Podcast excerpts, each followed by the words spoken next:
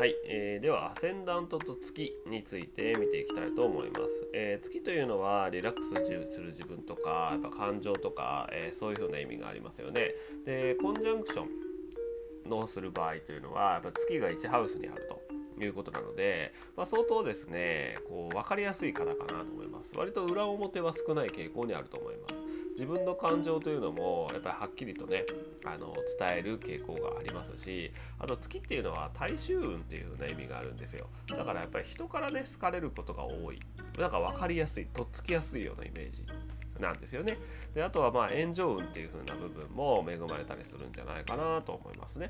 あと基本的にやっぱキャラクターという風な意味がありますから、感受性豊かっていう傾向がありますね。あとは月というのはやっぱ感情に左右されるっていう風なところもあるんで、まあ、多少他人の意見に影響されやすい部分という風なところはあるかもしれません。であとは、えー、月というのはお母さんって意味がありますから母親とは割と縁が深い絆が深いかなと思いますね。あと転居とか移動とか変化の多い人生という傾向もあるかなと思いますね。はい、で割と体はね丈夫な方とは決して言えないかもしれないですね。これはあのサインとか、えー、まあ、兼ね合いにもよってくるんですけど、まあ、特にやっぱりそういう感染症とかねそういったところには気をつけた方がいい部分もあったりします。ま、この辺はね他にアスペクトを取っていると健康運を見た方がいいということにはなるんですけどもではアセンダントと、えー、月のソフトアスペクトですね。それは60度か120度の関係性になるので個性と感情面が調和するっていうことなので心穏やかな方が多いかなと思いますね。なので、まあ、心優しく人助けをする傾向があると思いますね。あとはやっぱりこう月というのは幼少期っていうふうなものがありますからやっぱ実家とか家庭環境に恵まれやすい。いう傾向もありますし割と健やかに、え、育った人が多いんじゃないかなという傾向でしょうかねあと恋愛関係に関しては割と言い寄られるというかまあちょっと歩み寄られるようなね方が多いかなと思いますよねであとは、まあ、引っ越しとか移動によって運気が上昇するっていう風な場合もあったりします。まあ、この辺は総合的にね判断していく必要はあるかなと思います。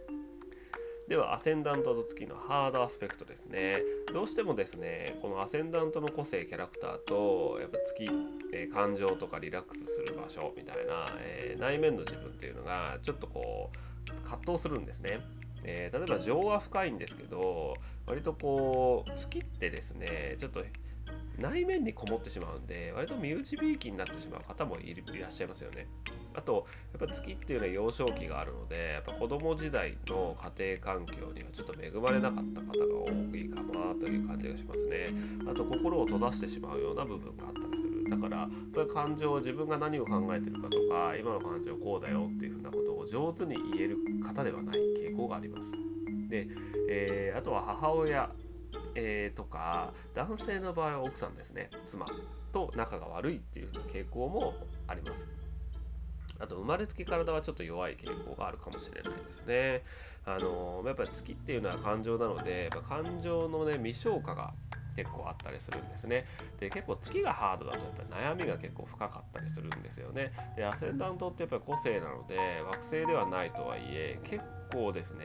きつい部分があったりするかと思います。うんま、なので、まあ、今日はちょっと太陽と月っていうですねやっぱ目的と感情っていうとこで、まあ、公の自分とプライベートの自分っていう風なところとアセンダントについて、まあ、お話をしました。でやっぱアセンダントもねあの慣れていくとこうアスペクトを取っていると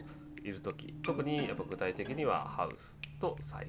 を見ていただいた中で判断していくとやっぱその方の個性というふうなところや悩みというふうなところが分かる傾向があるので、まあ、是非ともねちょっとアスペクトを見ていっていただけたらよろしいかと思います。